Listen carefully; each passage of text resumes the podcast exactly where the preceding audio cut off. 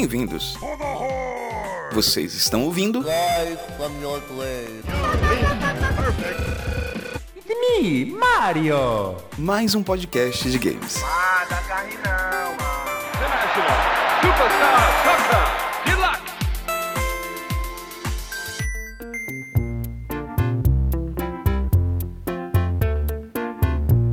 Bem, pessoal, aqui é o Jusimon, começando aqui mais um podcast de games. Eu tô aqui com o Caveira, o Hidro Furtado, Peraí, peraí, peraí. Ei, que história é essa, pô? Eu tô no meio do podcast aqui e vocês estão apresentando sem mim. Não, peraí, espera, vamos fazer de novo. Olá, olá! Sejam bem-vindos a mais um podcast de games. Agora sim, churastei ou churagô.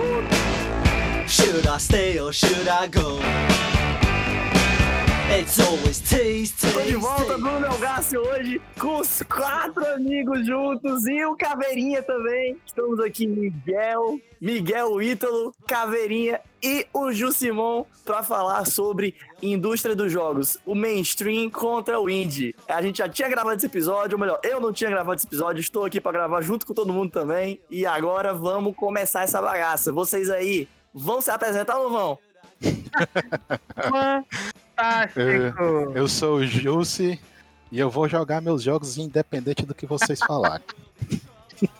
Fala aí galera, beleza? Meu nome é Ítalo Furtado e eu quero dizer que o episódio que a gente gravou antes sem o Bruno era apenas um protótipo de baixa fidelidade.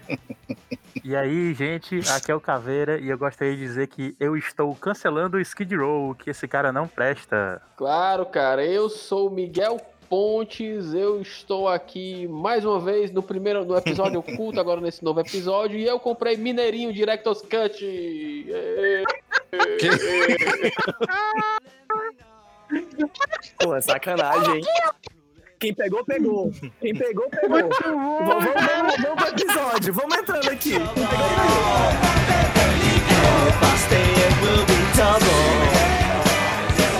So you gotta let me should I go? She paints her fingers with a close precision. He starts to notice empty bottles of gin. Então, gente, agora que a gente vai gravar de novo esse episódio, a gente não, né? Porque antes eu não tava participando. É, vamos abrir com uma coisa. vamos abrir com uma coisa bem geral, assim, que eu acho que de um, sei lá, vai, 10 anos pra cá, talvez um pouquinho menos, talvez um pouquinho mais. A gente encarava o termo de, de indie, né, em versus mainstream, nessa coisa do que é que é indie, o que é que é mainstream, de uma maneira meio diferente. Eu acho que não só a gente como consumidor público, mas também a própria indústria, né? Eu acho que aí o Caveiro e o Ítalo podem ajudar a gente a entender melhor. Eu, pelo menos, assim, a minha lembrança pessoal é aquela coisa de você ver as pessoas, os amigos, né, que, que também gostam de jogos e tal, olhando de uma maneira meio torta pra indie, porque era essa coisa estranha, menor, com jogos mais esquisitos, experimentais, menores, mais sem graça, não sei, muita gente tinha essa visão. E eu acho que depois de jogos como, sei lá, o Hollow Knight, o Dead Cells, que tiveram um destaque e ficaram em evidência, eu acho que se ganhou uma nova, uma nova maneira de olhar pra isso, não só do público consumidor, mas também da indústria, né? O que vocês acham? Cara, legal o que você falou, porque assim, o indie, né, como na música, como na arte, no quadrinho, enfim, ele é conhecido por ser a pessoa que faz de modo independente, né? Não necessariamente porque ela está tentando fugir da grande editoria ou algo do tipo, mas porque foi o jeito, né? Então ela decidiu que ela vai fazer um self-publishing dela mesma e botar pra cima, né? Então o indie ele nasce desse termo na música, nasce desse termo na arte, na escrita e tudo mais, e no, nos jogos não é diferente.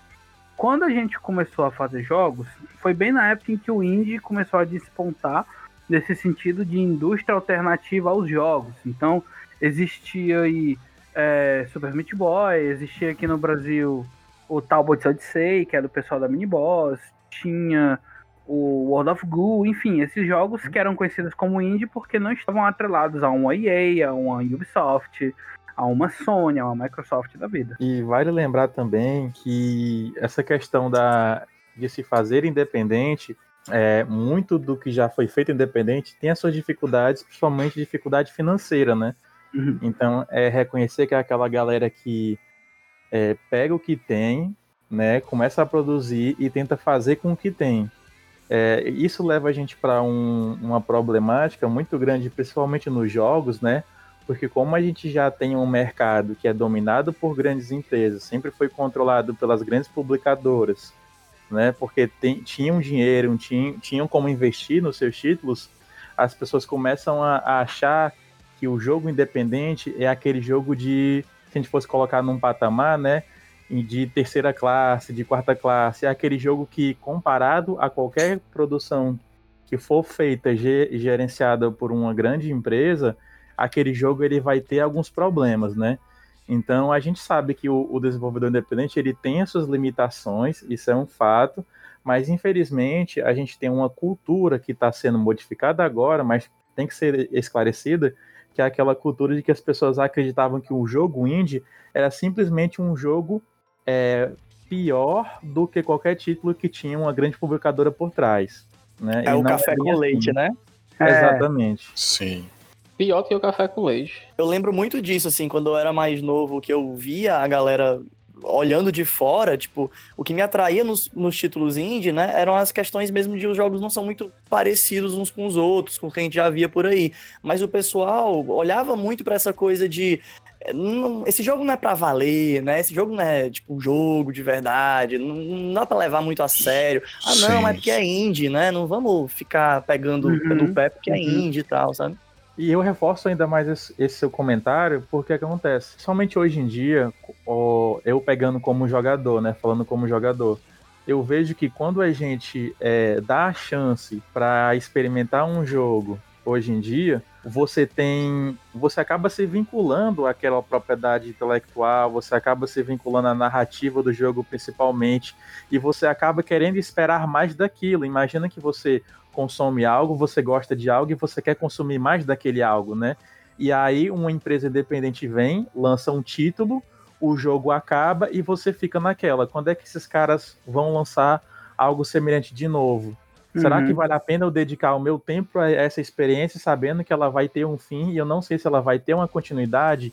E hoje eu, eu sinto que muitas pessoas gostam de ver continuidades. Isso é uma das coisas que as grandes publicadoras, as grandes empresas podem e têm estrutura para fazer, que é a continuidade, né?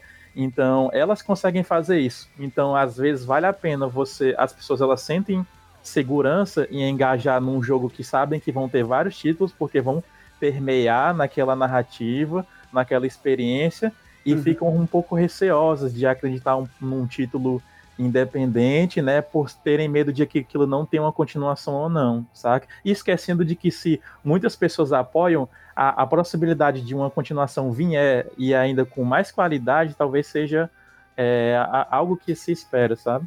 Eu, eu fico muito orgulhoso da comunidade que foi criada em torno do indie, mas também com a mudança de mentalidade que, como o Caveira tá falando, tá acontecendo aos poucos, de muita gente que não faz a menor ideia do que é que é indie, mas, tipo, observa o jogo que antigamente era visto como indie, é, daquela maneira pejorativa, mas é que hoje não, não sabe nem mais que isso existe, tipo, não vê mais assim.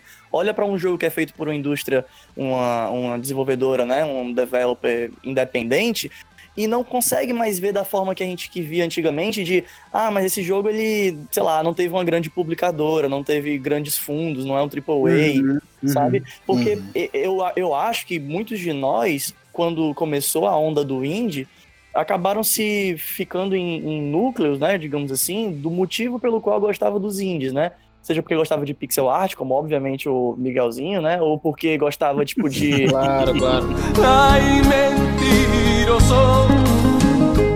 gostava de gameplay, de alguma gameplay específica que o, de- o jogo indie oferecia, que muitos não- outros não ofereciam, algo mais diferenciado. E hoje você só vê a galera falando, não, eu simplesmente gosto de Hollow Knight. Não faz a menor ideia que o Hollow Knight era um, um trabalho, um projeto independente, sabe? Eu acho muito legal isso, como evoluiu, sabe? Eu acho que antigamente eu não via. Nessa época que tava tendo o boom assim dos indies, eu não via muito assim, não. Eu ficava mais aí. Caraca, quer dizer que agora eu também posso tam- criar um jogo e contar Pronto, uma história, sabe? Isso era que me empolgava mais nessa, Uhum. nesse surgimento do o boom dos indies, né? Quer dizer. Eu É, lembro o muito meu- da época do Super Meat Boy. Vocês tiveram isso? sim, Tipo, sim, na- foi. É que nossa, indie já tinha bem antes, né? Sei, sei lá. Não, Tava já, dando já. uma eu olhada. Sabe o que foi pra mim um grande responsável por popularizar os indies? Assim, né? Vai muito de cada pessoa que a gente não teve contato, né? Mas pra mim, um dos grandes responsáveis foi o Humble Bundle. Porque ele foi fazendo esses, esses pacotões de indie por preços acessíveis e muita gente que nem comprava descobria que existiam indies de destaque através dos pacotões. Ah, quer dizer que esse indie é importante? Ah, quer dizer que esse aqui também é? Verdade. E aí ia vendo esses pacotões e começando a conhecer os jogos, entendeu? E, e- e é massa que, assim, como a gente já citou uma vez, né? Quem criou o primeiro Humble Bundle foi o Tio The Boy, né? Que é do, do World of Goo, assim. Eu só quero também a gente lembrar que esses pacotões eles já existiam há muito tempo com os jogos freeware e shareware, né? Uhum. Porque isso aí, tipo, na época de jogo assim, tipo, daquele disquete da verbatinha, assim, não sei nem se a galera conhece a verbatinha. Bicho, O disquete, te amo. né?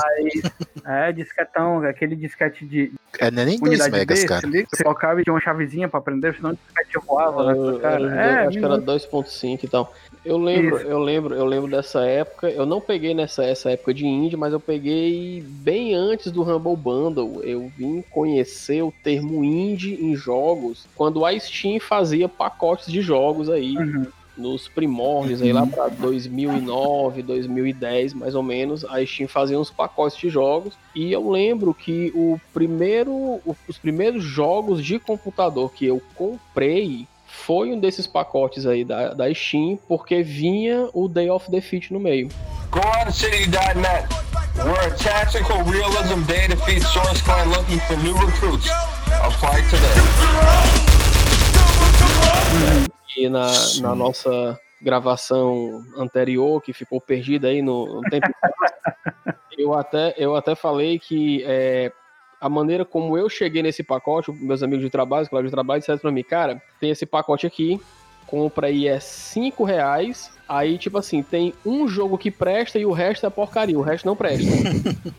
o, jogo, o jogo que prestava era o Day of Defeat, e os jogos que não prestavam, entre aspas, né, eram quatro jogos indies que vinham juntos e é, assim, realmente eu não eu não curti esses jogos que vieram, tá entendendo? Uhum. Mas a partir dali, nesses pacotes que a gente comprava e depois no Humble Bundle, sempre era levado pelo jogo mainstream que estaria no meio do pacote dos jogos indie. Então, para mim, para o jogador, como eu não tinha essa visão de desenvolvedor, né, não, não desenvolvia jogos, não, não desenvolvo jogos até hoje, é, a minha visão era muito essa, beleza, eu vou, vai vir aqui um bocado de porcaria aqui para mim, para eu poder pegar esses dois aqui mainstream aqui que tá massa e tal, e eu vou jogar aqui esse negócio. Com o tempo, as coisas mudaram bastante, né? Porque você, a partir disso aí, como o Bruno tava falando, a partir da popularização do Humble Bundle e da quantidade de jogos que você recebia nele e da quantidade de jogos bons que você rece- recebia nele, você passou a, a perceber que, cara, beleza, isso aqui é indie porque tem uma nomenclatura indie, mas Aham. ele é um jogo feito como qualquer outro jogo, com uma produção menor, com, com um, um- um elenco de produção menor do que um, um grande estúdio tem, mas é um jogo tão bom quanto um jogo mainstream, por assim dizer, né? Isso. É, eu acho interessante porque assim, a gente tem essa coisa do mainstream porque é pautado pela indústria AAA, né? E, Uhum. e indústria milionária e tal, essa coisa toda. Teve um termo que lançaram um tempo atrás, de um que eu vi a primeira vez de um jogo que eu amo demais, que é da Ubisoft, que é um jogo chamado Child of Light. Que foi o pessoal dizendo assim: ah, é o jogo indie da Ubisoft. E aí foi quando eu comecei a perceber que indie estava sendo colocado muito mais como assim: é um jogo de experimentação, é um jogo de pesquisa É. e desenvolvimento, vamos dizer assim. Bem mais artístico, Porque- né?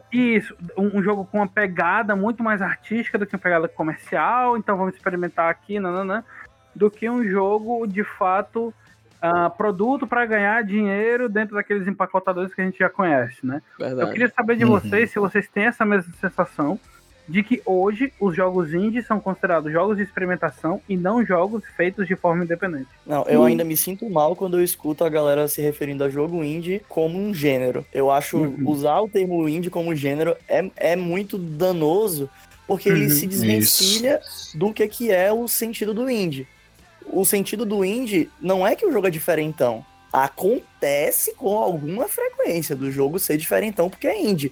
Por Uhum. motivos que vão, como até o Rômulo falou, não tem muita grana, os caras fazem o que tem, entendeu? Os caras fazem como pode. Uhum, uhum. Mas, tipo, Uhum.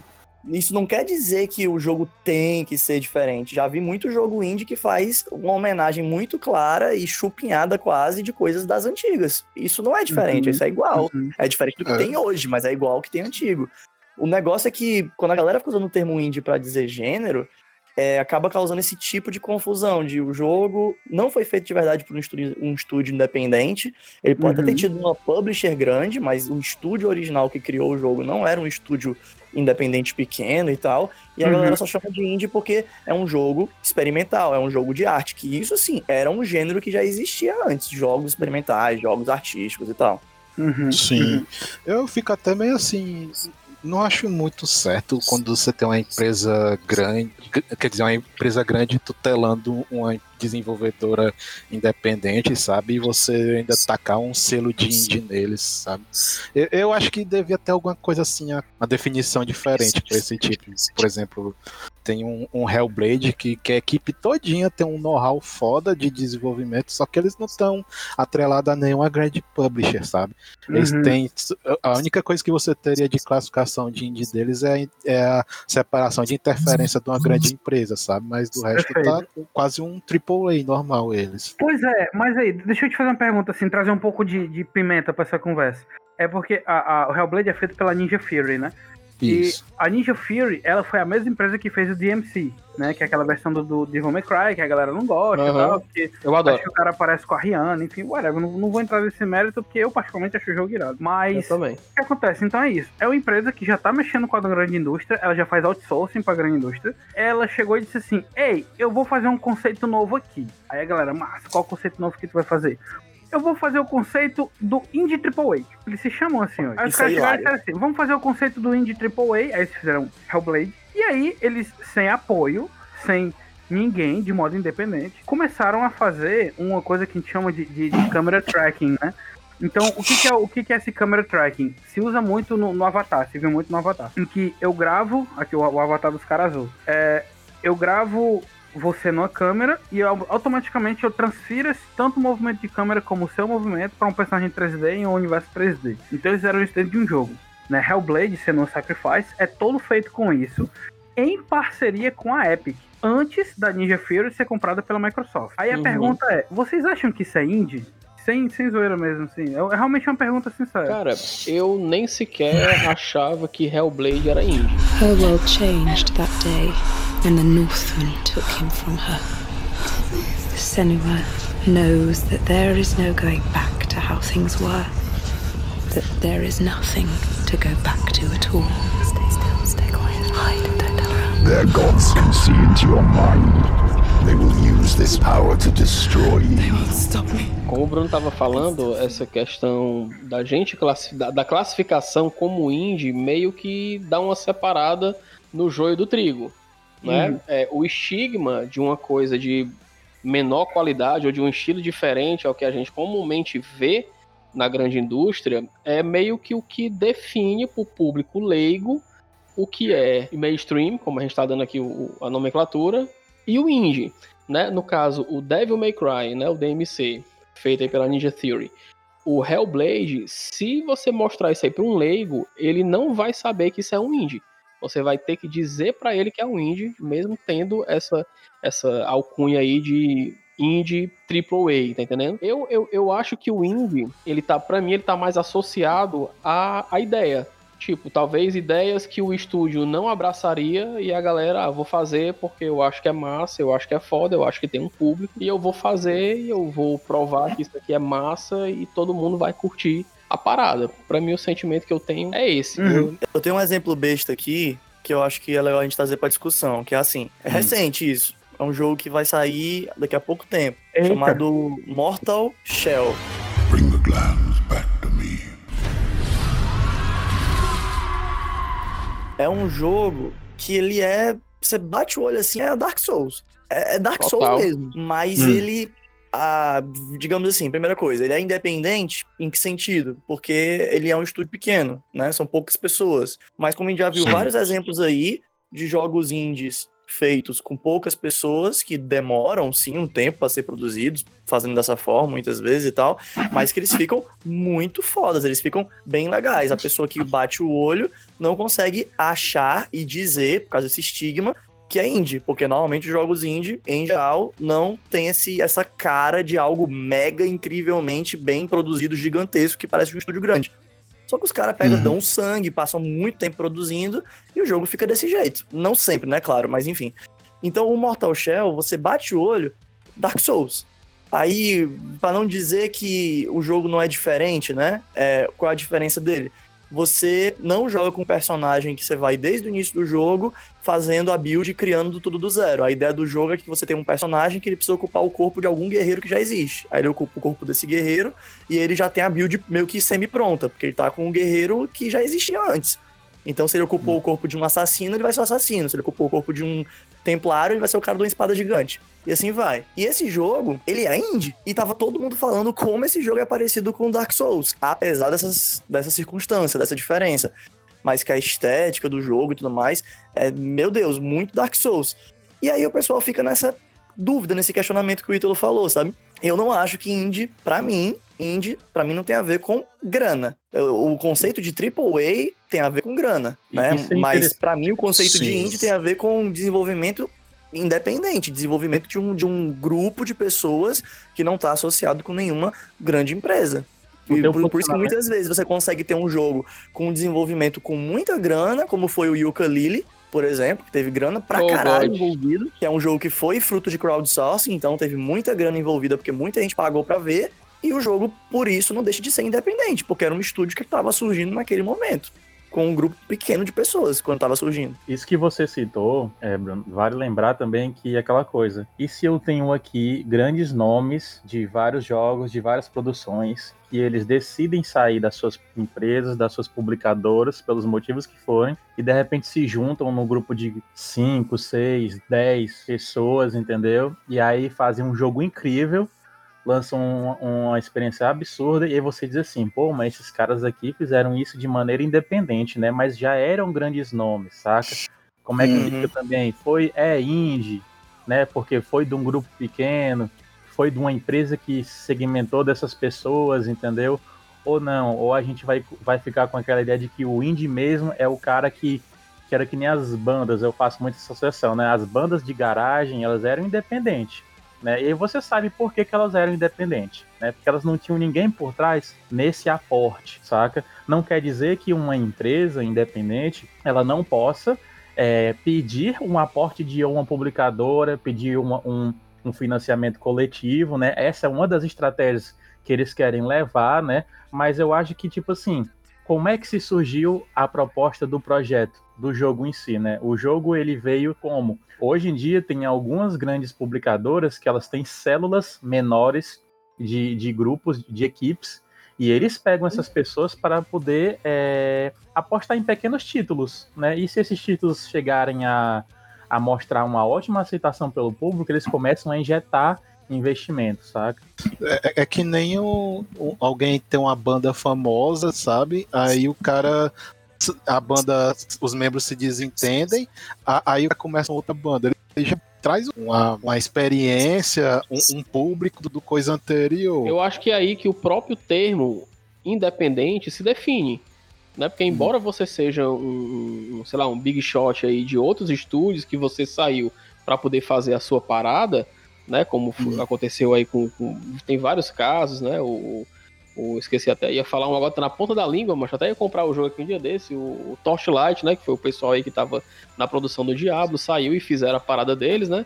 Apesar de você ter esses grandes nomes, o que define é justamente o ser independente. Né? O fato de Uhum. você ser independente, ele automaticamente te coloca no indie. Né? Porque assim, você pode ter um aporte, mas você não tem um aporte de um grande estúdio. Você pode vir a ter ali uma distribuição, você pode vir a ter um. um- você, você carrega o background, claro, mas você continua dentro do cenário independente, né? Eu fico meio em cima do muro, assim, Aham. ouvindo os pontos de vista de vocês aí, porque eu, eu entendo muito de onde vem a discussão do Caveira, E é uma discussão que eu acho que não chega pro grande público, pro público mais consumidor, como né, eu, o Miguel e o, e o Jusimon. Uhum, uhum. Mas, e é uma discussão que é muito presente, eu acho, dentro da galera dos desenvolvedores, e é uma discussão muito justa. Mas não chega muito pro grande público, porque eu acho que, diferente do exemplo da música que o Jusimon deu, eu acho que a música ela é muito baseada em ídolos. E no cenário de games não é tanto assim hoje. Não pro grande, grande, grande público. Eu acho que pra música ainda é muito baseado na personalidade. Sei, mas tem, tem gente que fala Koji, Kojima aí. É. God aí. Kojima, meu irmão, não É. acredito. Mais um episódio que esse cidadão aparece. Meu Não, Kojima is GOAT! Everybody say! Kojima is GOAT! Kojima is GOAT! Do, do Kojima, dos grandes caras, com certeza. Mas eu acho que tem muita gente que não é ligado tanto em cenário de games que não faz a menor ideia de quem é Kojima, entendeu? E enquanto É na música. Eu acho que os caras ah, são muito ah, relacionados com a personalidade, sabe? É tipo assim, por exemplo, no caso do Yooka-Laylee, né? Eu falando aqui, Yooka-Laylee é um jogo de nicho, de gente que gostava muito do Banjo-Kazooie. Mas o Yooka-Laylee, depois que ele estourou, ele chegou pra muita gente que não fazia a menor ideia quem eram os criadores, quem era o Grant Kirkhope, quem eram esses caras. Tipo, não faço a menor ideia quem são os criadores. Eu sei que esse jogo aqui me lembra de uma coisa da minha infância. Eu vou querer jogar, morreu, entendeu? Então, tipo, eu, eu acho que é uma discussão muito válida que o Caveira traz, mas eu acho que, Sim. aos olhos do grande público, não, não é uma discussão que chega com frequência e acaba que a maioria das pessoas fica mais com esse ponto de vista que o Miguel tem e que eu também tenho, que é assim, olhando de maneira distanciada, independente, é a galera que não trabalha para grandes empresas. Eles podem Sim. conseguir muita grana de outros jeitos, através de aporte, de crowdfunding, ou não, de apostando mesmo a grana pouca que eles têm para fazer um negócio que eles acreditam, e se Deus quiser vai dar certo no futuro. Mas, tipo, muitas, muitas vezes ser independente só significa mesmo gente que não tem aporte de grandes empresas. Assim, gente que não tá ligado diretamente a grandes empresas. Então, talvez o melhor seria a gente classificar pelo tamanho das empresas e não pelo, sei lá, dizer que é indie, que se, se indie todo mundo é, então não, Existem sabe? dois exemplos que é muito dar nisso aí, além do exemplo da própria Ninja Fury, sabe? Que é o da Supergiant, né? Acho que Supergiant é um puta exemplo que a gente pode conversar. E Sim. o outro é o da Bonfire, né? A Bonfire ainda não tem um jogo feito, tá? Que, pra quem não sabe, a Bonfire, acho que é Studios, Game Studios, ela. Bonfire Studios. Ela tem como um dos heads, né? Um dos líderes dela. O Nick Carpenter, que nada mais era do que um dos diretores criativos e de game design da Blizzard. E você fala de Supergiant, você vê que a galera é ex-Konami, ex-Capcom, sabe? Então, assim, vocês acham que é justo? É uma pergunta bem sincera mesmo. Assim, a gente no desenvolvimento tem as nossas respostas, mas eu queria ouvir de vocês. Vocês acham justo eu chegar pra um cara que passou sei lá, 5 anos, 10 anos na indústria, trabalhando pra uma empresa grande, tipo uma Capcom, tipo uma Konami, tipo uma Blizzard da vida, o cara sai, monta o estúdio dele e chama de indie. Eu endosso, deixa eu só endossar, só endossar o que o Tulo falou, gente, que é tipo assim, eu sei que é diferente, são mídias diferentes, mas o conceito ele acaba permeando. Pega um cara, pega um cantor que trabalhou numa banda e aí ele decide sair da banda, mano, e montar o solo dele, entendeu? Eu Ele falei é exatamente isso. Pronto. Continue esse debate. Era, era isso que eu queria ter como parâmetro, assim, porque eu entendo que o indie é independente da indústria, independente de grandes marcas por trás de mim me, me, me endossando em relação a isso. Mas aí vem essa pergunta: vocês não acham que a carreira profissional do cara endossa ele um pouco? E aí, tipo, ou ela, né? E aí, tipo, eu coloco assim: mas eu trabalhei aqui oito anos na Capcom, quatro anos na Capcom.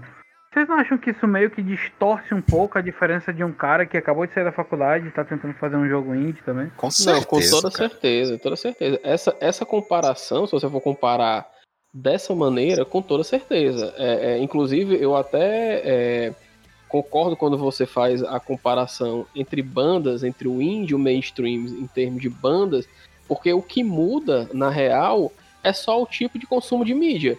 É, o, consumo, o tipo de consumo de mídia de música, apesar do- da indústria de games ser a indústria que mais, a mais lucrativa que existe no momento do entretenimento, a música ela é mais abrangente porque as pessoas estão nessa há vários e vários séculos, não é de agora, né?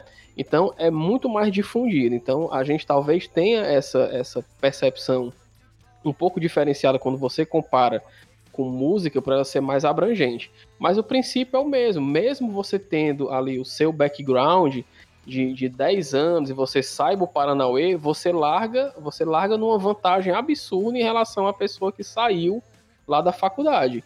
Justo não é, mas o, o termo classifica eles na mesma cesta, como independente. É isso mesmo. E assim, eu concordo e adiciono uma coisa. Eu acho que, obviamente, não é a mesma coisa, né? De um caso e de outro, como o Ítalo estava falando. Realmente não é a mesma coisa. De novo, né? Trazendo um exemplo que eu conheço, né? Assim, um exemplo que eu pesquisei bem e tal. No caso, por exemplo, do Ukulele, né? É óbvio, óbvio, que eles conseguiram uma distribuidora conhecida para poder, enfim, distribuir com mais efetividade, fazer a notícia circular, etc e tal, que foi a Team 17, né, que é conhecida por Worms e outras coisas. É, eles conseguiram essa distribuidora fodida porque, primeiro, um, eles tiveram muito sucesso no crowdfunding, então isso projetou eles. Segundo, um dos motivos deles terem muito sucesso no crowdfunding foi porque eles estavam. Era basicamente o sucessor espiritual do Banjo Kazooie, com a equipe, boa parte da equipe que fez o Banjo Kazooie. Então, tipo, ganhou uma projeção muito grande de fama e de mídia. E aí tem aí é um, aí é um ponto. Como o Miguel falou, não é justo. Tá na mesma cesta? Por definição, tá, tá na mesma cesta. Mas eu não sei se é assim com todas as comunidades de pessoas que curtem índio, da galera que é mais informada, da galera que gosta, que corre atrás da informação. Porque eu vou de novo sustentar eu acho, não sei se o Caveira tá ouvindo, mas assim, eu acho que comparação com a música, ela, ela é justa, mas ela é justa até um ponto. Tipo assim, eu acho a galera que é informada, que é por dentro, que curte o negócio mesmo, sabe quem são os desenvolvedores, sabe quem são essas personalidades do mundo dos games. Mas eu acho que o grosso do público, diferente da música, eu acho que tem um grossão do público de games, diferente do grossão do público de, de música, assim, eu acho que é desproporcional eu acho que a galera do público de games, muita gente não faz a menor ideia de quem são as personalidades, só sabe do jogo. Enquanto na música é muito baseado na pessoa, no indivíduo, na personalidade, sabe? Então, no final das contas, dentro da comunidade de, da galera que gosta de indie que eu conheço, a gente olha essas notícias sobre Might Number 9, né? Hey, you, looking at the screen. Let me ask you a question. Do you like awesome things that are awesome? Then you gotta play this game, dude. It's freaking cool. Sobre o jogo lá do Symphony of the Night, que foi o. esqueci o nome, mas o independente lá Bloodstained? do.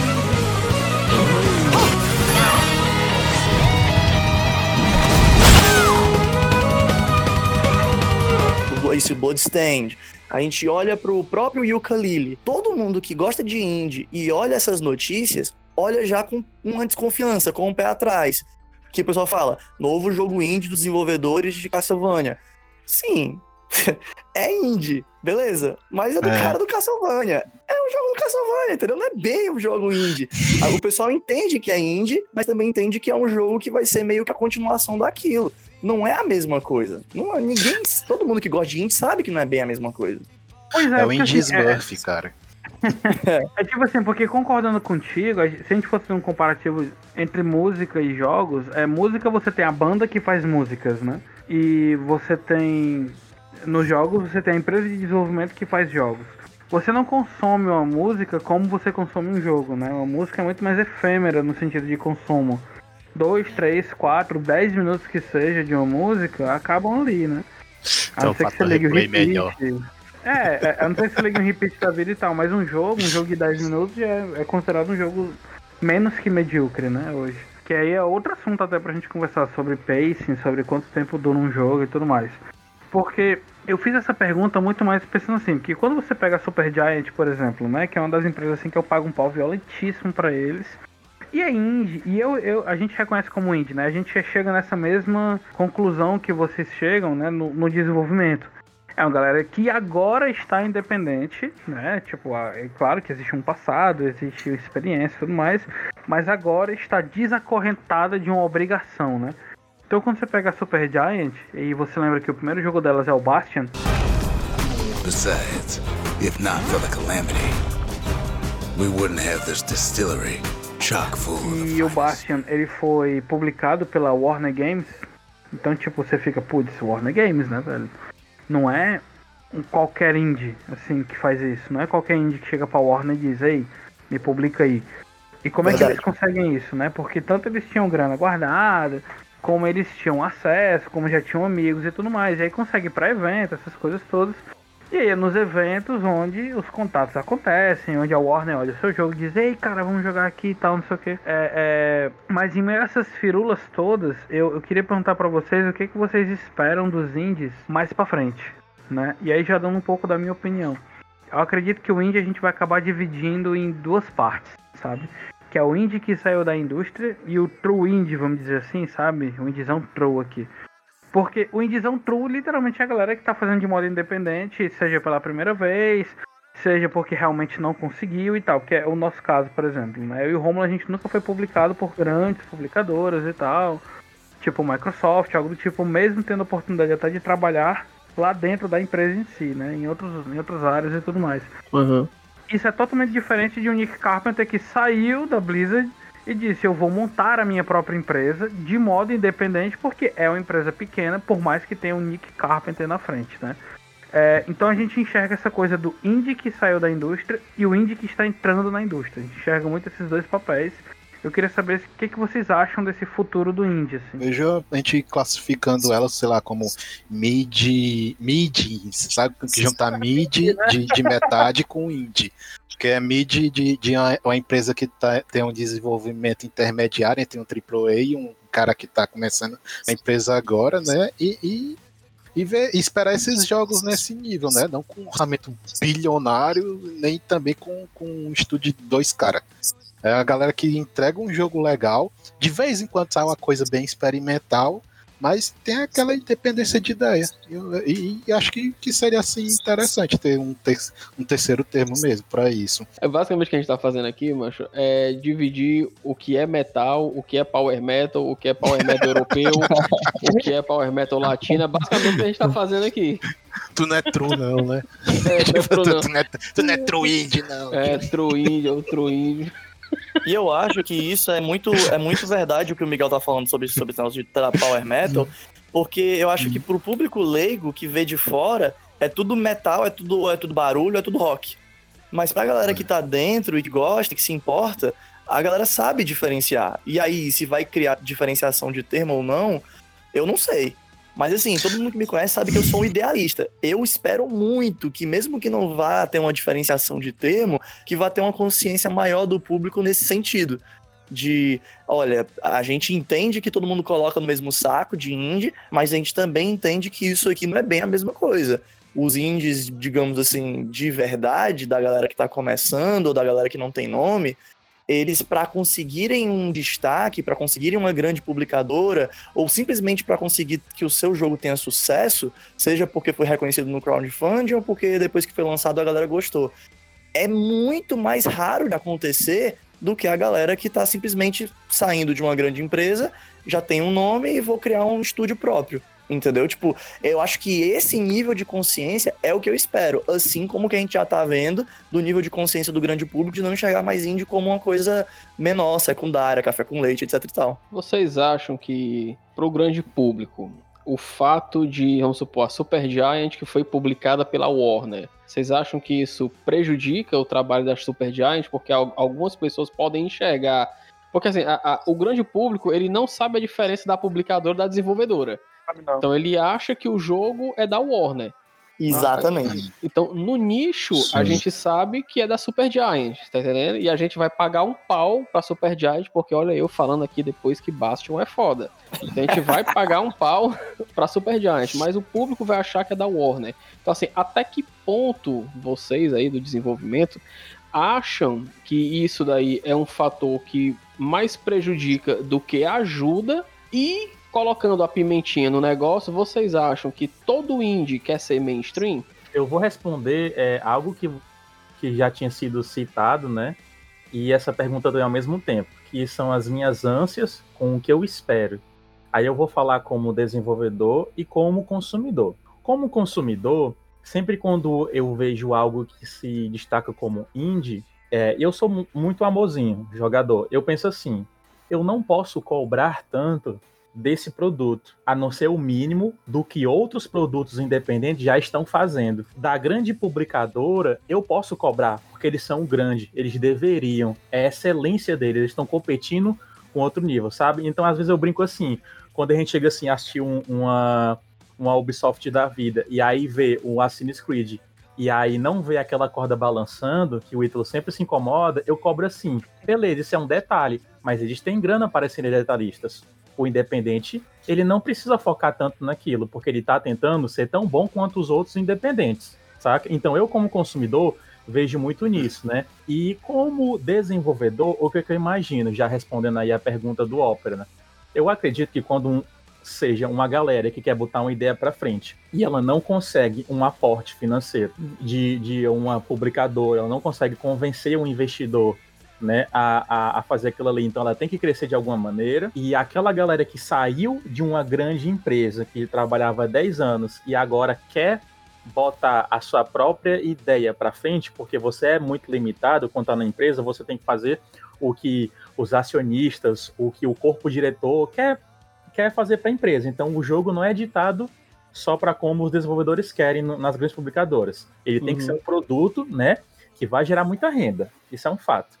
Então, quando você tem um cara que sai de lá, ele também quer fazer isso, mas ele quer fazer o dele com os verbos dele, com a autonomia dele. Então, eu imagino que o indie ele seja um estágio, sim, que a gente quer, quer começar, a gente tem que começar quando não tem um aporte, e aí, depois que a gente tiver caminhando com as próprias pernas, que a gente puder chegar para uma publicadora, que a gente puder chegar para uma dessas gran, gran, grandes empresas, eles reconhecerem aquilo ali e a gente começar a disputar ou então se tornar parte disso daí, saca? Eu, eu vejo dessas duas maneiras, porque hoje em dia é, as grandes publicadoras elas perceberam o custo baixo de se pegar uma propriedade intelectual independente que está surgindo ali de alguma maneira e conseguir transformar isso daí é um mercado extremamente lucrativo. Então vale lembrar isso. É, o, o, o público, o desenvolvedor independente, às vezes ele tem que correr atrás de acertar nichos que são a parcela do mercado que não estão sendo explorados pelas grandes publicadoras. Por quê? Porque eles uhum. querem o máximo de pessoas. Então o independente ele acaba não disputando com, com os grandes publicadores, ele quer ter o espaço dele, ele quer ser reconhecido, ele quer mostrar o que ele pode fazer para um público que talvez não esteja sendo contemplado. Também eu conheço desenvolvedor que não está muito aí para atender um mercado não, sabe? Ele quer mais o, a, a mídia do videogame para expressar as ideias dele, as coisas assim, tipo alguns jogos de, de de coisa política, o intento, o intento não é se tornar uma grande empresa, sabe? É mais é, é, divulgar uma mensagem, uma coisa assim, passar uma ideia, é, até ser contra o, o mainstream, sabe? Tipo, um, um, um, selo de jogos que eu conheço, que é, que é a Men's PlayStation. Os, os jogos dos caras lá são totalmente antissistema. É uma coisa que eu vejo eles querendo. Ah, vão criar uma empresa para ficar é, milionário, coisa assim. Não, é totalmente o contrário disso. Aí você aprende que todo indie vai ser mainstream, acho que, que não necessariamente, né? Até eu, eu concordo contigo. O que acontece? É, existem indies e indies, né? Por isso que eu disse que era é. boa. Porque o que acontece? Existem, na minha opinião, uh, vamos, botar por baixo aqui três tipos de indie, talvez apareçam mais, mas o que, que eu consigo perceber? Eu consigo perceber, por, por enquanto, né, três tipos de indie. O indie que é pesquisador, que é tipo, uhum. eu quero pesquisar como jogos funcionam, eu quero experimentar jogos e suas possibilidades e tudo mais. Essa pessoa vai para artigo acadêmico, essa pessoa vai para um edutainment, essa pessoa acaba se envolvendo com o governo em fazer alguma ferramenta e tudo mais. Sim. Existe o indie que quer ser empresário, que é o nosso caso né? O caso meio do Romulo e o caso da maioria das empresas da Ascend e tudo mais e tal. E existe é, o indie é, militante, vamos dizer assim, né? E usando isso sem nenhuma sem, sem nenhuma piada, realmente levando a sério o que é o militar, o que é levar uma bandeira é. e tudo mais, né? O que é realmente você ter uma causa. Tem uma empresa que, concordando com o seu ponto de vista, de se chamada Mole Indústria. Hum. E a Mole Indústria, ela é uma empresa, se eu não me engano, da Itália, eu posso estar enganado, mas whatever, eu acho que o pessoal não vai me cancelar porque eu errei o país.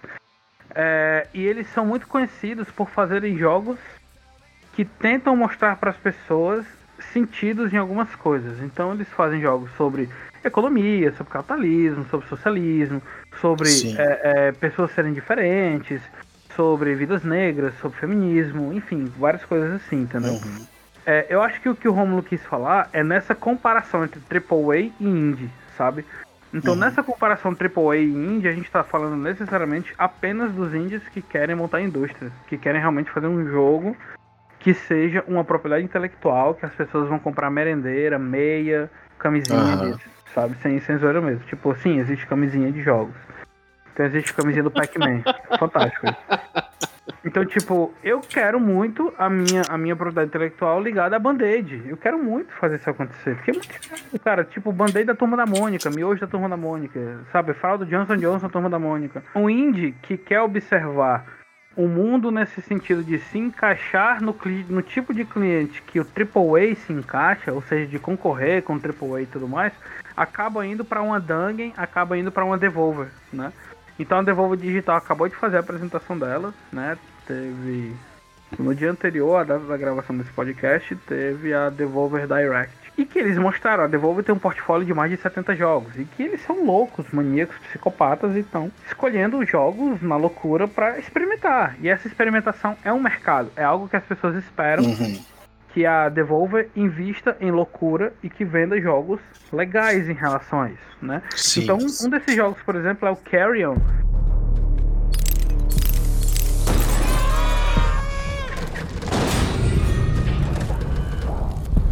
Que é, é um jogo que ele é pautado em você. Geralmente a gente, quando joga esses jogos de terror científico, a gente enfrenta uma criatura, né? E no Uhum. caso do Carrion, você é a criatura. Você é a criatura, né? Então, isso é irado, sabe? Tipo, é bacana, Como é- é um como ponto é o de nome? vista diferente. Carrion. Eu vou colocar o link aqui. pra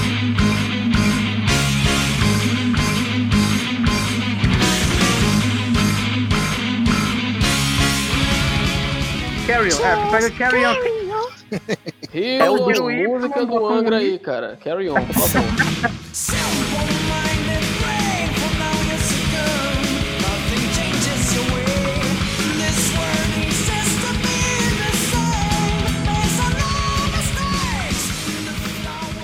É o Então, dos tipo- tentáculos vermelhos, não é? Isso, exatamente. E aí você Cãozinho pega todo todo pixel art, viu? É tudo pixel art, Miguel, tu vai adorar. É um pixel art lindo maravilhoso, Adoro. tipo Heart of Darkness, sabe? Então é uma empresa chamada Phobia Game Studio que tá sendo publicada pela Devolver e aí já começa a entrar nisso, entendeu? As pessoas acham que o jogo é da Devolver, mas não é. O jogo é da Phobia Game Studio que tá sendo publicada pela Devolver.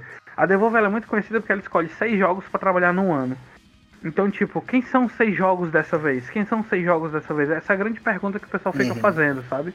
E eles escolhem isso no, no direct deles, é?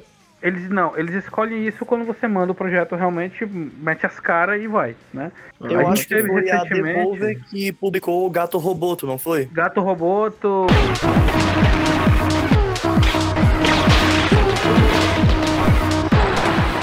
Publicou My Friend Pedro.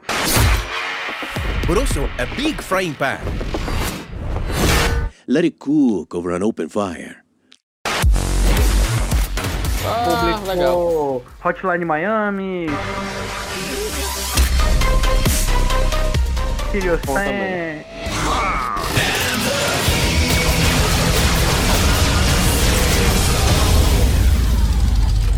E por aí É, vai. tipo, é só você Então- ver o perfil deles. Tipo, nem eles desenvolvem Exato. tudo, mas as coisas que eles publicam são desse estilo, né? Exatamente. E assim, lembrando que eles são conhecidos por publicarem jogos indie. Aí Aham. você fica, escuta a frase, eles são conhecidos por serem uma publicadora de jogos indie. Então, tipo, já buga um pouco de tudo que a gente tá conversando aqui. Sabe? Tipo. Sim. O que é o indie? É, é isso que é interessante, porque o indie a gente continua falando de fazer jogos de modo independente, mas também existe a vertente de pensar independente do que a indústria pensa. Eu, eu já vi na internet gente discutindo se a Supergiant pode ser considerada independente ainda. Porque pra eles, pra muita gente, é, porque a Supergiant já teve o primeiro grande boom, o primeiro grande sucesso, sendo até reconhecido pela Warner, publicado e ganhou dinheiro e tudo mais, os jogos seguintes deles já tem toda essa coisa da marca atrelada. E aí, pra muitos deles, isso não é mais ser independente, porque você não tá mais saindo do nada, do zero. E eu, eu acho uma bobagem sem tamanho isso, porque, pra mim, por mais que uma empresa independente ganhe reconhecimento e ela, enfim, cresce, se ela não, tipo. Se ela não está se atrelando com os grandes nomes da indústria e se ela não conseguiu é, fincar o pé dela, a bandeira dela, como uma grande produtora de jogos, porque ela, meu Deus, está cheia de funcionários, tem tem acionistas pra caralho, tem uma grana rolando fodida, tem, um, enfim, uma ruma de gente trabalhando lá dentro.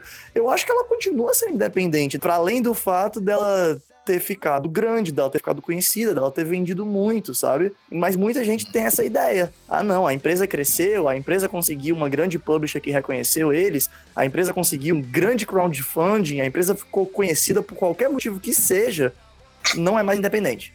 Tu não acha, tu, tu não acha que, que isso daí, macho, é aquele velho preconceito do tipo, não, onde tem dinheiro o negócio não, não presta direito, ou tipo, é o cara levantar a bandeira do, não, cara, os caras estão vendidos aí para as grandes corporações, então a gente já vai meio que botar, tipo assim, de lado, porque os caras não têm mais o direito de. chato.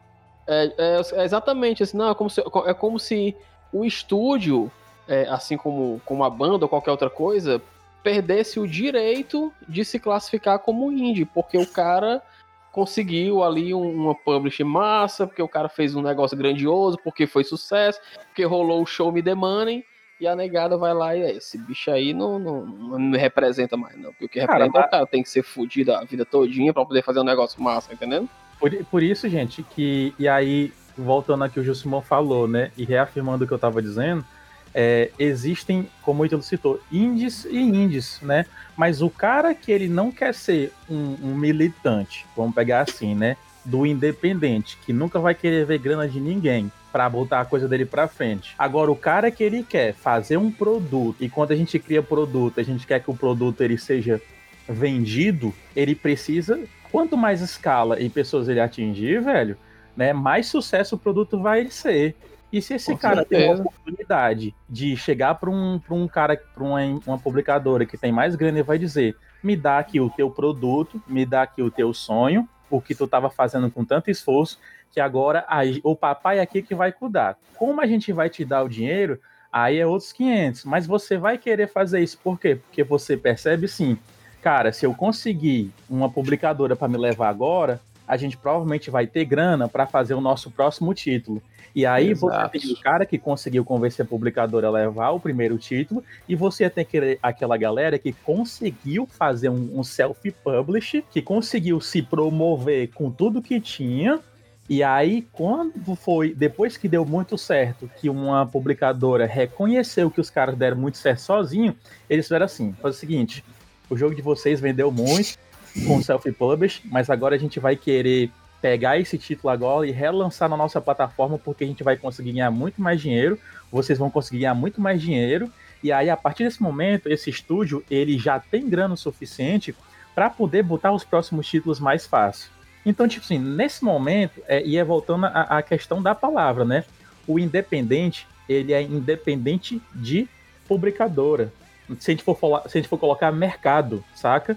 Então, no momento que aquele título é publicado por alguém que não seja pelos, pelo próprio desenvolvedor, ele não é mais independente. Ele foi carregado, né? E leva aquela questão lá que você falou. Às vezes as pessoas confundem a publicadora com o desenvolvedor. Mas na real, velho, a força que a publicadora traz, ela é muito maior do que, do que a força da empresa, entendeu? Às vezes a empresa ela vem, quando você não é de nicho, quando você não é um jogador que é interessado em saber quem tá fazendo, você não tá nem aí para saber se, se a empresa do Bastion que, que, que fez o jogo, mas tem o emblema da Warner por trás. O mínimo que você espera é que aquilo seja bom, Exato. saca? É. Cara, então quer dizer, então o independente é só, é só independente de uma empresa e não independente de um mercado, né? Que, que, pois é. E- ent- Porque se, se no final o cara tá procurando crescer, ele, ele vai acabar algum dia, quando crescer, tendo tá preso a- ao mercado, né? E tipo, ele vai acabar, ele acabar cedendo às, às pressões do que é que o, o- a É. maioria quer, aí deixa de ser indie. Acaba, É, acaba sendo, acaba sendo um estágio, assim, porque, por exemplo, assim, É. pega o caso da Supergiant, é interessante porque a Supergiant, ela tem hoje quatro jogos. Desses quatro jogos, só um jogo é publicado pela Warner, que é o primeiro. Todo o resto é self-published. Então, Uhum. Pode Transistor, Fire, Hades, tudo isso eles publicam só. Então, eles se tornaram muito mais independentes quando eles perceberam, trabalhando com a publicadora, todos os problemas de trabalhar com a publicadora. Tipo, e aí é uma treta muito interessante que também tem essa, que quem publica é os publicadores, entendeu? Fora, Mas acho que que isso aí é coisa pra outro episódio. Fora que tem uma coisa que o Ítalo falou, que é o seguinte: você ter uma empresa que teve a chance de ser impulsionado por uma publicadora e perceber que agora a gente vai só se beneficiar dos louros, e aí agora a gente tem a escolha de não ser mais carregado pela publicadora, porque talvez a publicadora esteja pressionando a nossa criatividade, por exemplo, né? E se- aí esses caras eles percebem que a gente já tem Cacife como empresa para poder fazer self-publish. A gente não precisa mais da muleta É. da publicadora para fazer isso. Então a gente Exato. volta ao, ao, ao ser independente, porque a gente consegue sim ser independente. A gente consegue lançar mesmo independente. Né? É- é- É. Essa é uma questão. E, e- e, assim, tem uma coisa que o Miguel falou que eu meio que concordo, que é essa coisa do. Existe o hate de sucesso, isso é um fato. Existe a Existe. pessoa que acha que se você é um hit, que se você atingiu o grande público, isso é ruim, e começou a ser mainstream, e agora Verdade. paia, não sei o que. Que acontece muito na música isso. É E o é Orkutizou, né? diferente. Como tinha É, antes. o Orkutizou. Então, tipo assim, cara, o, a pessoa que trabalha de modo independente e ela saiu no mercado AAA, ou ela tá visando o mercado AAA, ela literalmente quer virar um AAA, cara. É isso que ela quer virar. É, show me the money, velho. Então, Show tipo assim, vai money. acontecer em algum momento em que ela vai abrir capital, vai receber investimento externo, vai colocar ação na bolsa de valores e tal, porque é, é o sonho desse perfil de desenvolvedor independente. É ter grana a ponto de conseguir ser uma empresa grande. Então, para essas pessoas, o indie acaba sendo meio que um estágio, sabe? É uma fase. É, essas empresas, nessas publicadoras hoje em dia, elas começaram de alguma maneira, saca? E talvez elas começaram de alguma maneira independente, tentando convencer é, é, acionistas, tentando convencer é, alguém que tinha mais grana a acreditar no que eles estavam tentando fazer. E aí, quando essa empresa independente ela atinge o patamar que pega uma boa parte do mercado agora, como por exemplo, vou citar uma empresa agora é, né, a, a CD Prod, quando ela chegou agora no patamar dela, com todo o aporte que ela já teve desde a criação agora, é que nesse mercado de grandes empresas, que a empresa ela pode olhar tipo assim, beleza, a gente é uma empresa, a gente quer ganhar dinheiro, mas a gente tem uma maneira diferente de ver o mercado, a gente tem uma maneira é, diferente de olhar para a comunidade, a gente tem a nossa maneira. E aí você, a gente tem várias maneiras, por exemplo, a EA se pronuncia de um jeito, a CD Projekt se pronuncia de um jeito, a, a Ubisoft se pronuncia de um jeito, saca? E aí a gente vai realmente percebendo que se algum dia você como independente é, conseguir chegar no mesmo ranking dessas grandes empresas que depois elas perceberam que podem se tornar grandes publicadoras, cada uma delas começa a repartir essa pedaço, essa pizza,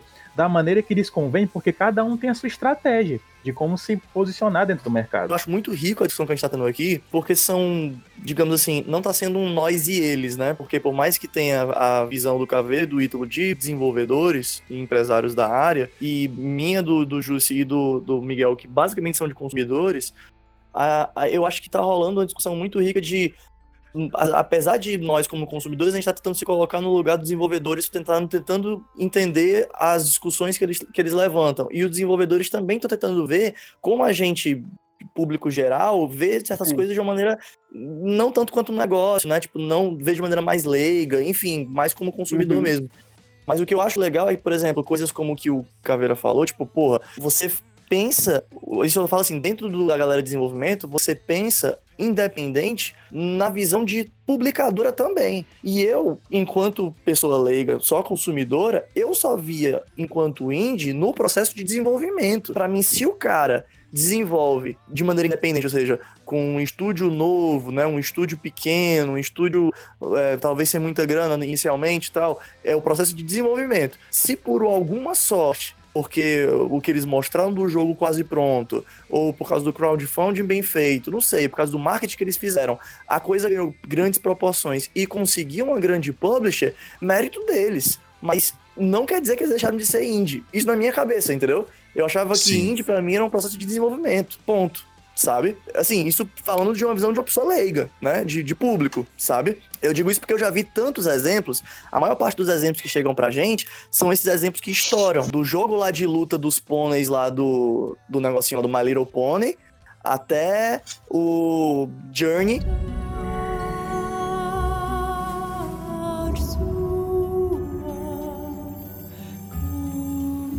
Tipo, Journey, eu não sei se é o melhor exemplo, que era a segunda coisa que eu queria trazer rapidinho, mas eu não sei se é o melhor exemplo, mas o Journey é uma parada extremamente experimental. Eles tiveram lá os, o Flower, né? E aí, bem depois veio o Journey. Meio que eles não tão pouco se fudendo para dinheiro, não é bem exatamente a mesma coisa que o Davi usou como exemplo, mas eles também não estão se preocupando em se dobrar. Eles estavam se preocupando em fazer a parada deles. Era o lance deles, experimental deles. E deu muito certo.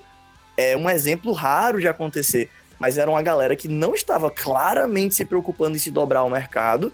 Eles estavam querendo fazer o negócio deles, estavam fazendo uma parada experimental e que deu muito certo. Explodiu, funcionou, a galera gostou, foi sucesso de crítica e de público. Assim, no fim das contas, cara, é um negócio. Todos eles vão pensar no dinheiro, porque não tem como, senão você você, você vai desenvolver e você não vai ter retorno, você não, o que você investe de tempo, de recurso, de aprendizado, de estudo, não vai ter retorno.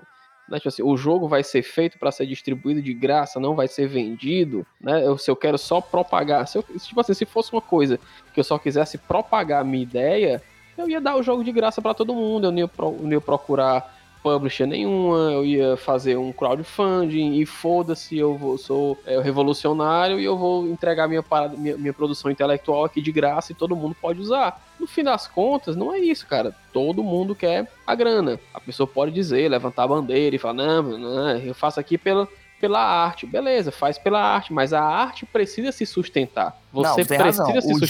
gênero experimental, o gênero arte, não quer dizer que o pessoal não tá se preocupando com grana. Eu só fiz a conexão com o que o Davi É. falou, porque o Davi tava falando muito dos caras que não estão se preocupando em se dobrar ao mercado, estão querendo fazer algo diferente. E eu Isso. acho que tinha um Sim, pouco né? disso, sabe, no Journey.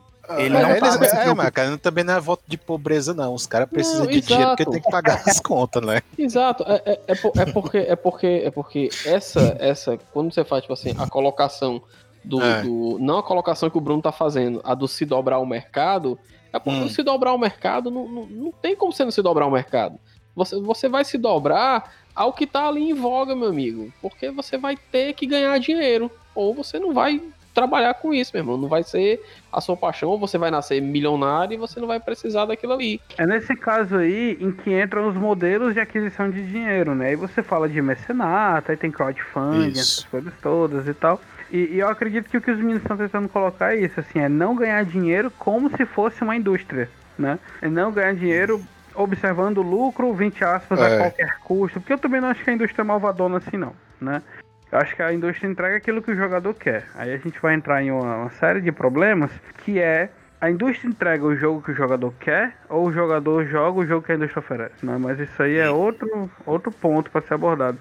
Mas eu, eu, eu entendo o que vocês estão falando nesse sentido e eu até concordo. É muito mais visando assim, eu preciso de grana para sustentar a minha eloquência de ideias e isso é diferente de eu preciso de grana para sustentar um negócio. Exato. E, e- Ah. e- pois é, e aí eu ia falar aqui, que eu termino pegando um pouco do que eu tinha citado, que é a questão daquelas empresas que surgiram e como elas surgiram até elas alcançarem o status que elas têm hoje, né? E aí eu pego aqui a CD Projekt Red, porque, enfim, né? A gente, eu gosto muito dos títulos e acabei dando uma pesquisada na história dos caras. E aí eles tinham um estúdio antes, que acho que era chamado de Lods, que eles tinham títulos, né? E eles apresentaram as demos para várias publicadoras, mas eles não conseguiram ter sucesso. Aí o estúdio teve que fechar, mas o jogo que eles estavam desenvolvendo ainda continuou dentro desse processo. E aí teve eles tiveram uma oportunidade, né, de produzir o jogo por quase dois anos. E aí eles tiveram a ajuda da BioWare, né, para poder auxiliar na divulgação na Electronic Entertainment Expo, né, que era a exposição da, da, da Electronic Entertainment. né? E aí nesse espaço foi que eles conseguiram mostrar para as pessoas o jogo. E aí eles tinham uma equipe, velho, de 15 pessoas. A, a essa equipe de 15 pessoas teve que virar 100 para poder é, começarem a produzir tudo mais, os títulos deles, até eles começar, eles criarem o The Witcher 1 e aí isso financiar e tudo mais. Então, tipo assim, os caras tiveram que ter uma, uma ajuda de alguém para poderem se colocar no mercado, para poderem ter grana, para poder acelerar o processo, para poder avançar e alavancar. Então, vale lembrar também que a gente pode olhar como é que essas empresas começaram. Né? E naquele momento que eles tiveram um impulso de alguém, naquele momento que eles tiveram algo que auxiliou, entendeu? Porque quer dizer, tipo assim, quando The, quando The Witcher foi lançado, o primeiro jogo, foi lançado pela própria CD Projekt Red, quer dizer que eles lançaram de maneira independente, porque eles foram publicadoras deles mesmos, ou eles tiveram um aporte de alguém que chegou com a grana e disse assim: agora tá aí, vocês têm grana suficiente para poder contratar um monte de gente, vocês têm grana suficiente para fazer self-publisher e, você, e para se publicarem, porque a gente não vai botar, né? E aí depois vocês vão pegar a parcela disso daí e retornar para a gente que somos seus acionistas, seus investidores, saca? Vale lembrar como é que as grandes empresas começaram também saca? Uhum. É, é foda isso. Eu acho que eu conheço uma galera purista que diria que a partir do momento que eles receberam esse, essa grana de fora, para eles conseguirem contratar essa galera toda, já não é mais independente. Que é o que muita gente fala depois do crowdfunding do, do Ukulele que deu certo, não era mais independente. E, tipo, eu não acho certo, honestamente, eu não acho certo isso. Eu não, eu não acho que é de verdade, não, assim. para mim, isso não é critério. É esse, assim, eu fiz, um crowdfunding. Qual foi a grande empresa por trás disso? aqui Kickstarter? É esse o Crowd... Não, é e nesse caso por aí... trás disso? Não faz nem sentido. E nesse caso a CD Projekt Red não foi um crowdfunding, porque isso rolou quando, Romulo? Faz muitos anos, né? Já ou não? Isso aí foi em, em 2002. Eles tinham uma outra companhia que eles tiveram que fechar, né? E aí só em 2004 que eles tiveram essa oportunidade dada a eles pela BioWare, né, para poder eles mostrarem o jogo deles numa exposição. E Na aí E3, né? É, é, aí isso que gerou o, uma oportunidade para eles conseguirem um orçamento para transformar a equipe, que eram só 15 pessoas. Lembrando, né? 15 pessoas, grupo pequeno, quase sem grana. Eles, quando botaram o estúdio, velho, eles tinham. Lá no. Não, documentário, nos documentozinhos, disseram que eles tinham uns 2 mil dólares. E o que é que se configura? A gente lembra, né? Pequena equipe, que na verdade um 15 já é bastante e 2 mil dólares em caixa para começar a fazer um jogo. Isso aí era então possivelmente na E3 2004, 2005. E tipo assim, eu quero ressaltar que apesar de eu não ser desenvolvedor, eu como público, eu acho que eu consigo perceber que o mercado ele era muito diferente naquela época. Eu não tô falando de mercado no sentido de mercado consumidor, mas no mercado no sentido de possibilidades para se conseguir grana, para você conseguir dinheiro, para você conseguir visibilidade sabe? Era uma época muito diferente, tanto que eles fizeram o que era mais normal. Eles conseguiram um jeito de mostrar o negócio deles, a galera gostou e conseguiu é, é, fundos, sendo que os fundos não foi de pessoas físicas, não foi de crowdsourcing, né? não foi de crowdfunding, foi de, de produtor, foi um cara, ou foi uma companhia, foi uma empresa que recebeu fazer um investimento de botar uma grana. Isso era o mais comum naquela época. Hoje em dia, com internet, Muita gente consegue fazer crowdfunding, muita gente não consegue fazer crowdfunding, mas se divulga e consegue publicar por conta própria e a galera consegue gostar por conta própria, que foi o que aconteceu já também com muitos jogos aí que rolou, cara. Eu só vou mandar um recado aqui, aproveitar esse silêncio aí de um segundo, e eu vou mandar um recado para meu, você, meu amiguinho purista. Se você está ouvindo esse podcast, você é o purista chato, você merece levar uma surra de Eita, aqui de bengala. Só queria deixar isso bem claro, cara.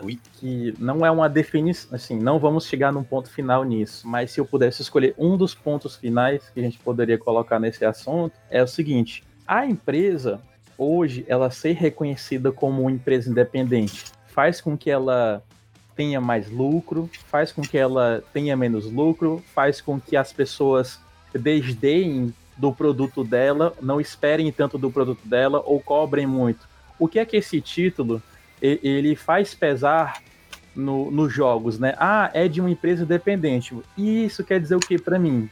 Quer dizer que eu tenho que os caras tiveram com, com muito esforço? Massa, cara.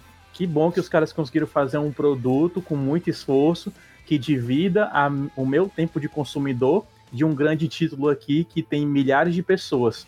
Quando o Celeste apareceu competindo com o melhor jogo do ano, competindo com, com Gods of War, as pessoas olharam assim: caramba, meu irmão, a empresazinha independente, né?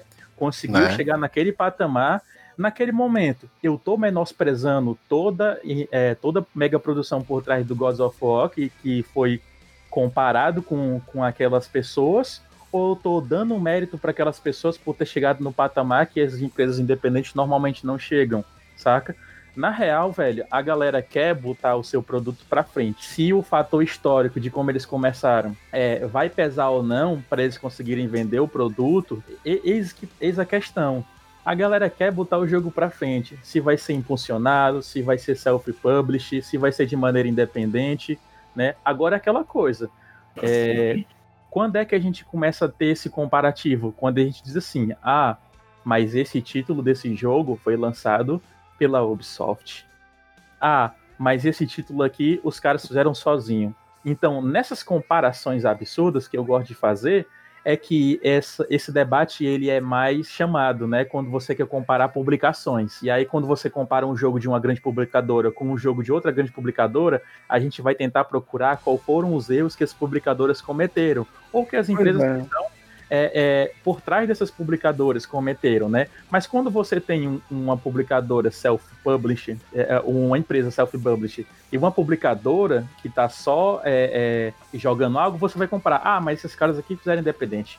Ah, mas a CD Projekt Red ela não pede ajuda de ninguém, né? Ah, ah, não, mas a Ubisoft aqui ela só quer saber de publicar. Então existe aquela questão, né? O, como se compara as publicadoras com publicadoras e as empresas com empresas. Porque se você for comparar uma publicadora com uma empresa que pode ser publicadora também, aí a gente vai, meu amigo, a conversa vai longe. Né? Assim, pra poder ajudar a temperar também isso, acho que é o último exemplo que eu vou dar pra poder os puristas se aquietarem um pouco mais. Vocês podem não conhecer um estúdio chamado MDHR, mas vocês com certeza conhecem o Cuphead.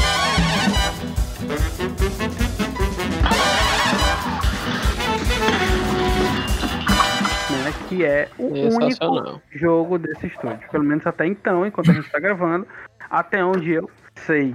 Também E quanto tá? tempo demorou pra ficar pronto, né? Exato, e toda a história. E que tiveram que, que hipotecar casa e não sei o que, toda a história de sofrimento do indie, nananã. O próprio estúdio deles, né, é- é, coloca na descrição do, do About Us, né, do, do link deles, eles colocam, né, Estúdio MDHR é um estúdio independente de videogame, fundado pelos irmãos Chad and Jared Moldenhauer. Então, tipo, é um- eles se chamam de independente, massa?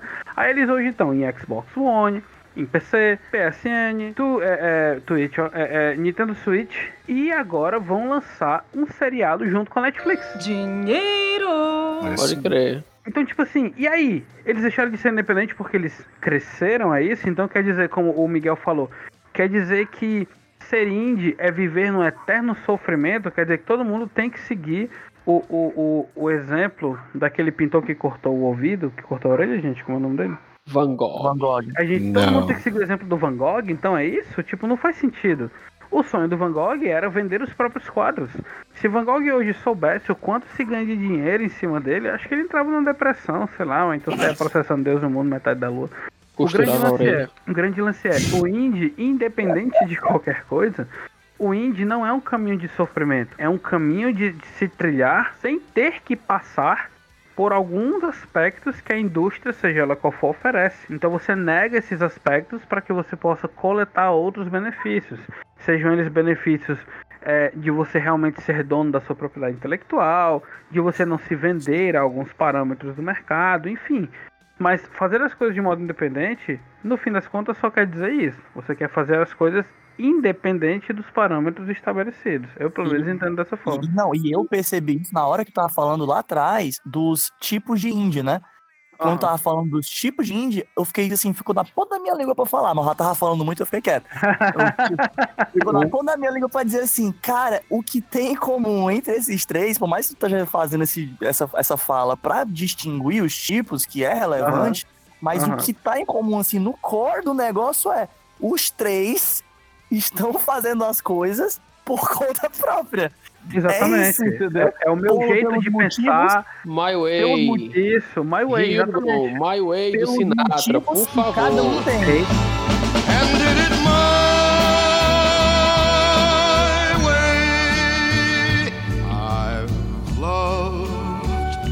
Um quer fazer por causa de grana, um quer fazer porque quer fazer do próprio jeito, um quer fazer porque é uma questão de estudo. Mas beleza, mas tá todo mundo fazendo sozinho. Acabou. E outra, outra coisa, gente, a gente chega nessa discussão simplesmente quando rola os comparativos. Porque, por exemplo, Isso. vamos pegar aqui um exemplo de que uma empresa, vou pegar aqui a, a Minio, né? Vamos botar a gente, a nossa na reta aqui. Com nós. Quantas pessoas do cenário que consomem jogos conhecem a MNU? Quase ninguém, quase nada, é quase ínfimo. A empresa é quase não tem um peso, entendeu? É só mais um estúdio se a gente for jogar ele no meio do mundo. E aí o que acontece? A gente tem duas situações. A MNU consegue lançar o título dela sozinho, e aí quando ela vai para uma dessas lojas, o grande público conhece o jogo da MNU, começa a falar, começa a falar, começa a falar, começa a criar um murmurinho, e as pessoas, caralho, velho, que jogo irado, quem foi que fez esse jogo? E aí a gente descobre que foi a MNU, e a galera vai descobrir. E a MNU é da onde? Como é que esses caras apareceram? Ah, caralho, mano, os caras são independentes, entendeu? E isso é uma, é situação que pode acontecer como, de repente, eu e o a gente aí vai pro Big, né? Consegue mostrar o nosso título do nosso jogo para uma publicadora. E aí, quando o nosso jogo chegar na boca das pessoas, eles vão perceber: cara, esse jogo é muito legal. Ah, mas tá ali, velho, ó. É, Warner Brothers, Ubisoft. Então, ah, esses caras não são independentes, eles fazem parte disso daqui. Então, o que a gente acontece? já trabalhou A pra Star, a já gente trabalhou pra Uber, e aí a gente é índio não é? Sa- é- Exatamente, tipo assim. E aí Pode eu acredito que o Estado independente também é o Estado como, como as pessoas conheceram isso.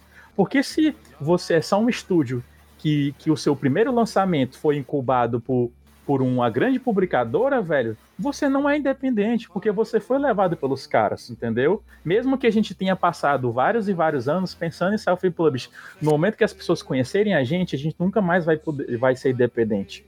Agora, se a gente chegar ao patamar de consumo e as pessoas perguntarem como é que esses caras chegaram aqui e descobrirem historicamente que esses caras se publicaram sozinhos, aí você pode dizer, ah, a galera se lançou de maneira independente. Então, eu vejo muito que é assim, quando o público é, ele é reconhecido, é, quando o jogo ele é reconhecido pelo grande público de maneira independente, ou se ele foi é, é, publicado por uma grande empresa que viu uma oportunidade de pegar aquele título e, e realmente lucrar muito em cima dele. Essa discussão ela acontece para os desenvolvedores muito mais para facilitar a gente a, a ajudar a pautar quem está perdido ou quem está começando é, a entender se primeiro você vai empreender ou se você vai se tornar um empregado dentro da indústria, o que não quer dizer que você é menor ou maior, só são responsabilidades diferentes. Inclusive a Uhum. gente tem gravado, fazer um pouco de jabá aqui, a gente tem gravado um podcast sobre desenvolvimento de jogos para pessoas que não são da área de jogos e que querem entrar e tudo mais, que é o MNUcast, a gente vai deixar o link aí para vocês. Tanto, tanto a gente acha isso, né, tipo, dividir o empreendedor do funcionário, como a gente também quer que a pessoa entenda quais são as várias vertentes que você tem para você praticar no mercado. Então, por exemplo, a minha New já tem seis anos de existência, mas esse ano é a primeira vez que a gente está começando a fazer de fato jogos de entretenimento. Então, a gente sempre fez outsourcing, sempre fez edutainment, sempre fez jogos corporativos, sempre fez jogos sérios, enfim, jogos de propósito alternativo, vários tipos de jogos que não são conhecidos porque as indústrias são totalmente diferentes da indústria do entretenimento. Então a gente já trabalhou com, com, com Estácio, a gente já trabalhou com Uber, a gente já trabalhou com empresas de, de comunicação em geral e tal. O próprio Jornal Povo a gente já forneceu e fornece serviço para eles e tudo mais. Mas é algo que não é conhecido pela indústria do entretenimento que a gente está pautando aqui no podcast e tudo mais e tal. É algo que a gente vai começar esse ano. Então, aos olhos do mercado, como a gente não tem uma publicadora, tipo uma Dungeon, uma Devolver, uma Boombeat, uma Paradox que seja, a gente é indie. Mas a gente tem uma experiência acumulada de seis anos, sabe? Então, pra gente do desenvolvimento, essa discussão é muito mais importante só para ajudar a pessoa a se encontrar no caminho que ela vai fazer de fato, né? É, concordando com o que o Miguel falou, de fato ficar colocando vírgulas e pontos onde não precisa é só papo de purista mesmo, assim, é só papo de bar que não vai dar em nada. Né? É legal a gente ter trazido essa conversa para o podcast em si, porque ajuda a gente também a estabelecer os níveis de cobrança que a gente pode ter e os níveis de expectativa que a gente pode ter em cima dos produtos que a gente está adquirindo. Porque uma coisa é eu adquirir um jogo de 200 reais de um financiamento coletivo cheio de premiações que eu fiz de um jogo do Miguel. Outra coisa é adquirir um jogo de 200 reais da CD Projekt Red. É totalmente diferente um do outro. É, e eu, eu acho assim, a gente tem que lembrar, eu sei que é meio piegas falar isso, mas tem que lembrar que essa discussão que a gente tem, ela também é muito importante porque se a gente for parar pra pensar, é, a gente só consegue falar sobre isso hoje, sobre essa questão do- dos indies é, tá crescendo e dos indies estarem tendo esse problema, esse problema da gente estar discutindo quem é indie e quem não é, porque isso aí há um tempo atrás não era um problema, entendeu? Isso aí é uma Aham. questão de, né? Então, é uma circunstância do mundo. Então, tipo, isso só existe porque muito indie aí, que a gente nem sabe, não vingou. Muito jogo indie aí simplesmente não aconteceu, não, não teve popularidade. Quando eu for falar com amigos meus que não, não conhecem tanto, né, que não, não se ligam tanto em jogos indie e tal, que eles ficam falando que eu exagero e tudo mais, eu falo assim, mas tenta se lembrar da época do Newgrounds, mano, tenta se lembrar da época do Conga Great, do Miniclip, daqueles jogos Dos de flash que shareware. jogava. É, Como é os que- jogos shareware de PC que tinha antes, Sim. que era de empresa Aquele desconhecida. CDzão assim, cara, mil É. jogos pra você jogar e tal. Pois é. é. Era top, Tinha muito jogo Isso. indie ali, tinha muito jogo feito ali, Aqui porque era dois de amigos se juntavam e né? faziam jogo. Pode crer, pode crer. É Eles faziam de modo independente. minha- Não tinha um grande selo, isso é um fato, eles são indie mesmo. Tem um artigo muito irado, que eu vou me comprometer a procurar o, o, o link dele e mostrar aqui pra vocês, que é uma Do moça que fez um apanhado da história do jogo indie. O que significa ser indie ao longo da história. Justamente ela cita esses Sim. jogos de shareware, freeware e tudo mais.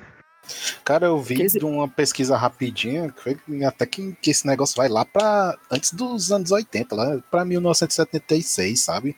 Tipo, na época que mal tinha Atari, tinha, tinha uma tal de a, a Joyce Weisberg, Weisberg, que fez um, um joguinho de freelance, assim, pra RCA, que era um que tinha um, con- um console pra competir com a Atari. Aí o pessoal meio que conta ela como se fosse uma das primeiras desenvolvedoras indie, sabe? Ó, é um site chamado Indie Game Website que ele justamente se propõe a documentar, catalogar e falar da história do que é jogo indie. Então é um Hum. negócio assim incrível, cheio de artigos, cheio de coisa massa. Eles fazem apanhado histórico, eles mostram o que foi feito ao longo da história, é, quem fez o que, pra onde, por que, que eles acham que é indie, por que, que eles não acham. Então é um material riquíssimo pra galera olhar, sabe? Nossa. Massa, cara.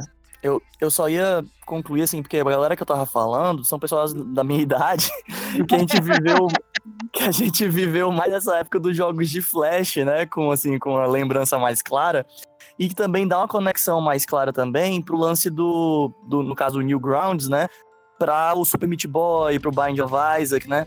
Então, tipo, eu falo pra eles, cara, quantos daqueles joguinhos que tinha no Newgrounds tu jogou? Quantos daqueles Uhum. joguinhos tu não jogou e tu sabe que não chegaram na primeira página, que não não, não vingaram, mas estavam lá, entendeu? Agora tu imagina isso numa indústria que cresceu depois do jogo de Flash e que, tipo, quantos jogos ficaram prontos e que não conseguiram alcançar esse sucesso? Então, tipo, a gente tá tendo essa discussão hoje porque tiveram vários jogos Uhum. que não alcançaram isso, sabe? E os que, e os que alcançaram, ótimo, a gente, enfim, continua falando sobre isso.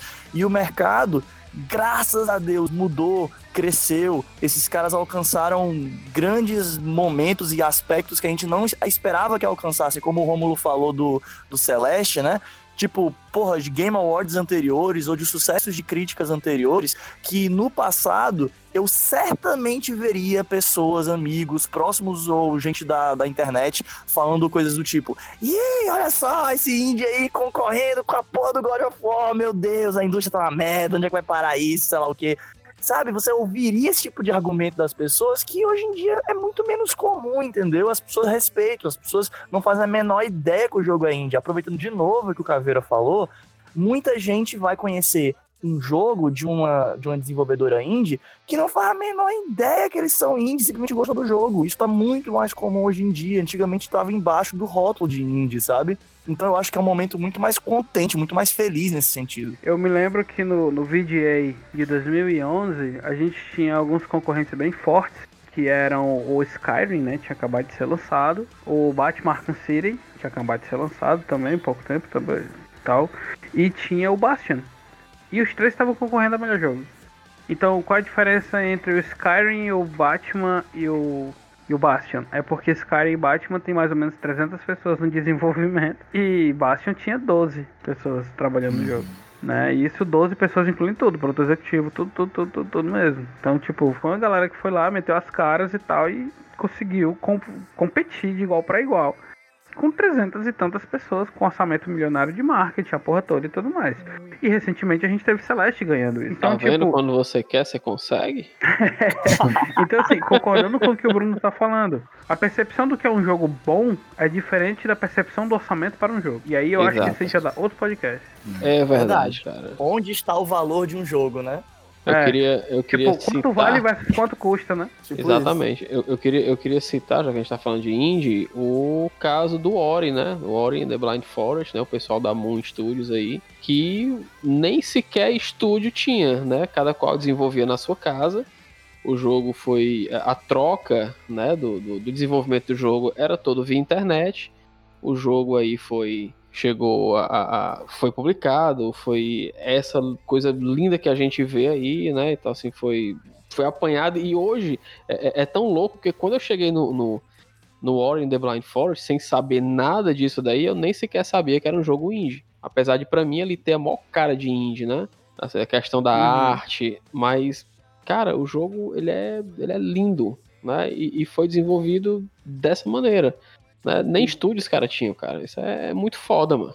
Exatamente. E hoje É eles isso. estão nos braços quentinhos da Microsoft. É. Exatamente. Entre E vários alguns- outros casos que a gente pode citar em relação a esse. Então, é muito mais sobre como é que você organiza a sua equipe, qual é a sua ideia, quem é seu público, qual o valor que dão para o seu jogo, do que quanto ele custa de fato, né? Mas aí, como eu já falei, isso aí é outro podcast. Não, sim, sim. Da mesma maneira que o independente ele cresce, né, de muito pequeno, o independente ele ele tá mais próximo do público dele. Então, existe uma barreira muito grande entre o consumidor e aquele e aquele grande título que foi lançado, né? Ele tem ali um, um community managing que é pago para poder conversar com você e tudo mais, mas o independente ele tá ali muito mais próximo e muito mais acessível. Então vale a pena, né, você perceber isso. Então, se quer apoiar, conversa. É, os caras estão ali, pelo menos a grande maioria daqueles que querem entender que o público é a maior prioridade, né, de quem desenvolve o jogo é o jogador. É isso aí. Show, pessoal. Então, é isso Então- aí. Vamos terminando o episódio de hoje. Muito obrigado aí, foi muito foda. Não se esqueçam de seguir a gente no Instagram da Seja Cone e também de acompanhar o nosso Twitch, onde a gente está fazendo também algumas transmissões de live. A gente fez agora acompanhamento da, dos anúncios dos jogos da Ubisoft. A gente possivelmente vai continuar fazendo de outros anúncios que vão rolar.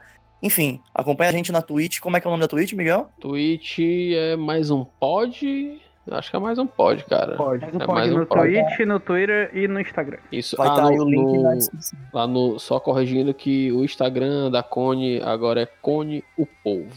Muita coisa boa. E nós estamos Beleza, também no Povo Mais, viu? Só pra saber, se- a gente não, não tem área de comentários ainda, mas lá no Povo Mais, se você é assinante do Povo Mais, abaixo dos nossos episódios tem um espaçozinho pra você comentar, você comenta lá e a gente vai ler aqui o seu comentário lindo. É isso aí, pessoal. Então, até o próximo programa. Valeu! Até mais.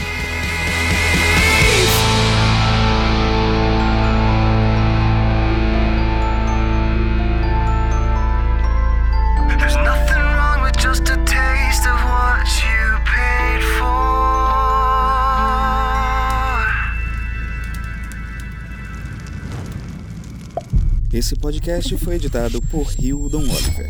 Arroba Hildon Oliver no Instagram.